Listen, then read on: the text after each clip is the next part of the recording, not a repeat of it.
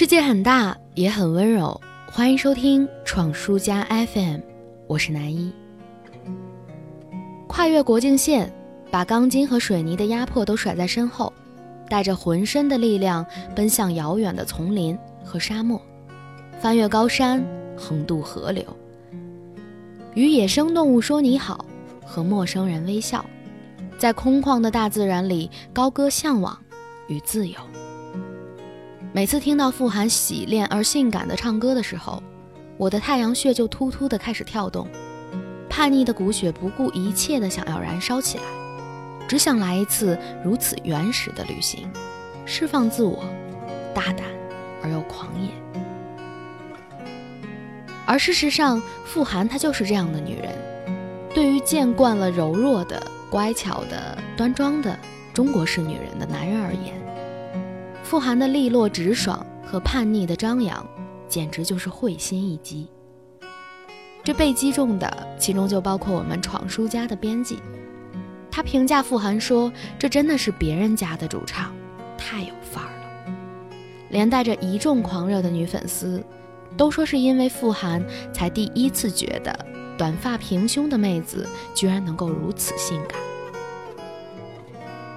傅寒不是一个独立歌手。他所在的乐队叫做后海大鲨鱼，这支2004年成立于北京的摇滚乐队，在上个月的27号刚刚获得了2017年度最佳摇滚乐队的殊荣。在这十几年的时间里，从2007年的首张乐队同名唱片《后海大鲨鱼》，到十年之后的新耀野，这支乐队始终在坚持独立与独创的态度。他们会布满舞台而亲自设计，于是第一次将装置艺术搬上了舞台，天马行空、热烈而冲撞。他们会走出家门，把所看到的异域风情里的声音、气味和空气，都揉进他们的创作里，甚至用上了去印度的时候印象最深刻的西塔琴和塔布拉手鼓这样古老的印度乐器。他们在看似狂野的时候，却也明白地表示，不断创作才是真正的野。于是毫不意外，后海大鲨鱼在历经了十多年的创作之后，从青涩带刺的新锐部队，成长为如今摇滚乐坛无法忽视的中坚力量。在各大音乐节当中压轴出场的他们，不断地引爆全场的热情，怂恿着不可抑制的荷尔蒙。无数的年轻人们喜欢着后海大鲨鱼，他们的音乐无疑是快乐而极具感染力的，旋律轻快，节奏抓人。但更大的原因，生于上个世纪八九十年代的年轻群体，见证了巨大的社会变迁，站在老派与新潮思想的过渡边缘，周身都交织着矛盾。他们渴望着冲破一切的自由，又不得不面对冷静残酷的成长。而巧合的是，后海在音乐里表达的就是这样的态度。他们宣扬着冒险精神，击退着你的胆怯，同时又亲力亲为，用实际行动歌颂着有内核而不空洞的自由之说。如此不流于形式和文字的叛逆，才是真正压向我们为后海投降的最后一根稻草。所以，不管我们身处拥挤的生存也好，一切未知迷茫都还未开始也好，冒险的改变与突破，摒弃平庸的乏味，完成不仅仅是身体，而更是灵魂上的解放与救赎。扔掉划船的木桨，征途向着广阔的大海浪起来，朝着太阳升起的地方一路向前，然后你终于会发现，你的沮丧会随着最后一道光。消失殆尽。